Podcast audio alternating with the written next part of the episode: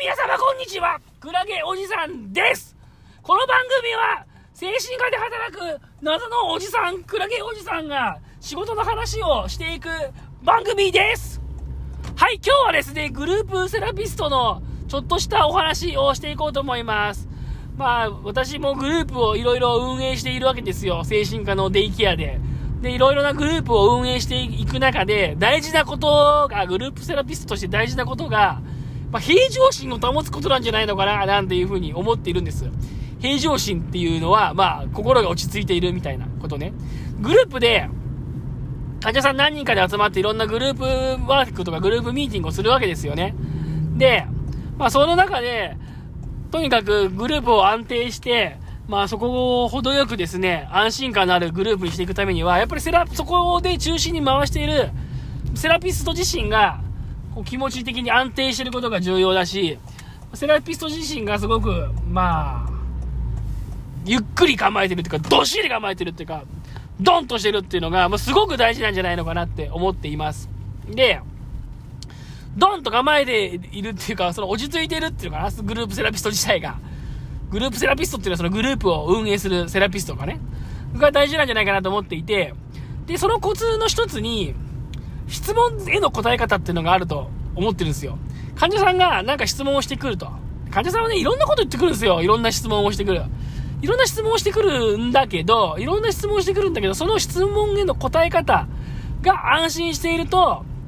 えー、そのグループ自体が安心していくっていうか、安定感がもたらすっていうのがあるんですよね。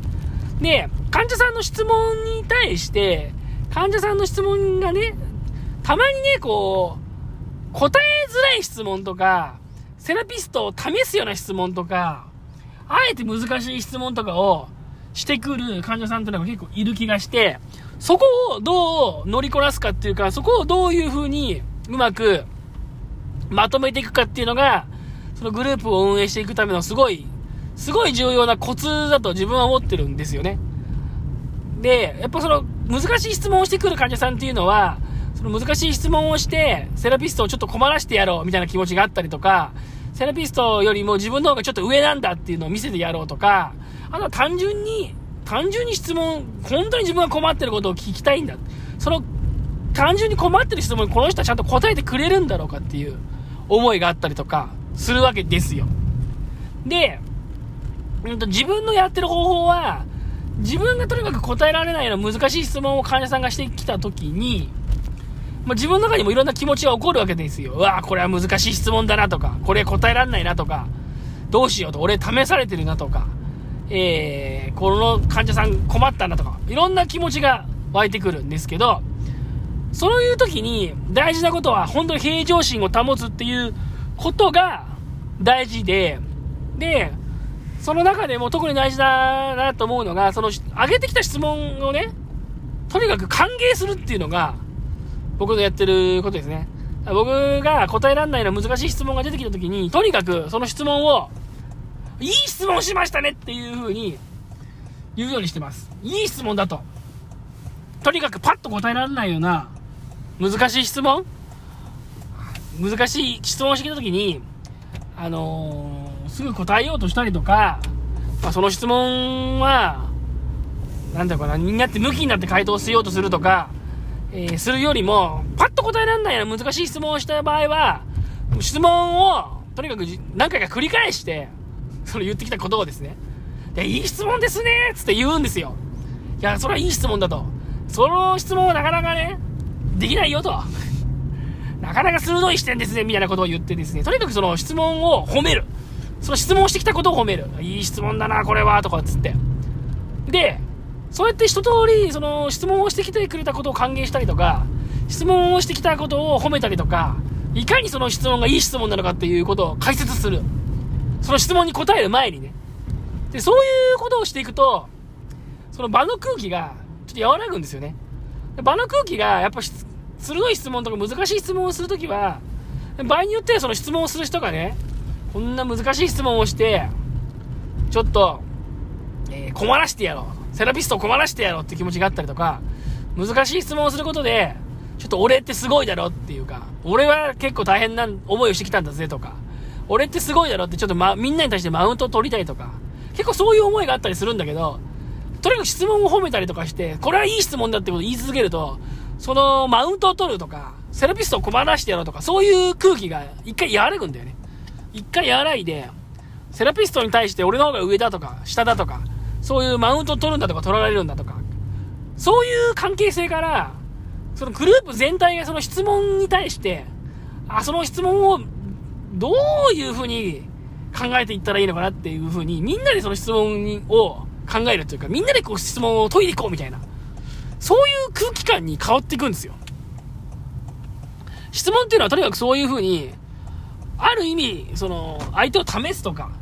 マウント取るとか、そのためにやってる質問の場合が結構あったりするので、まず、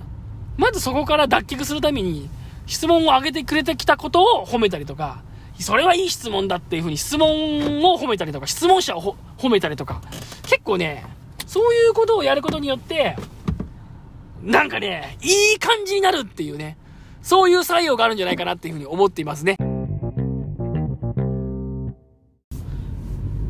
というわけでね、今日はね、集団プログラムの運営のコツっていうことで話したけどね、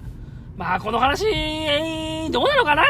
この話はニーズがあるのかな？この話。聞いて助かったって人はなんかあんまりいないような気がしますけどね。どうやって集団プログラムを回すのかなんて話はさ、別に一般の方々聞いても、大して面白くないかもしれませんけど、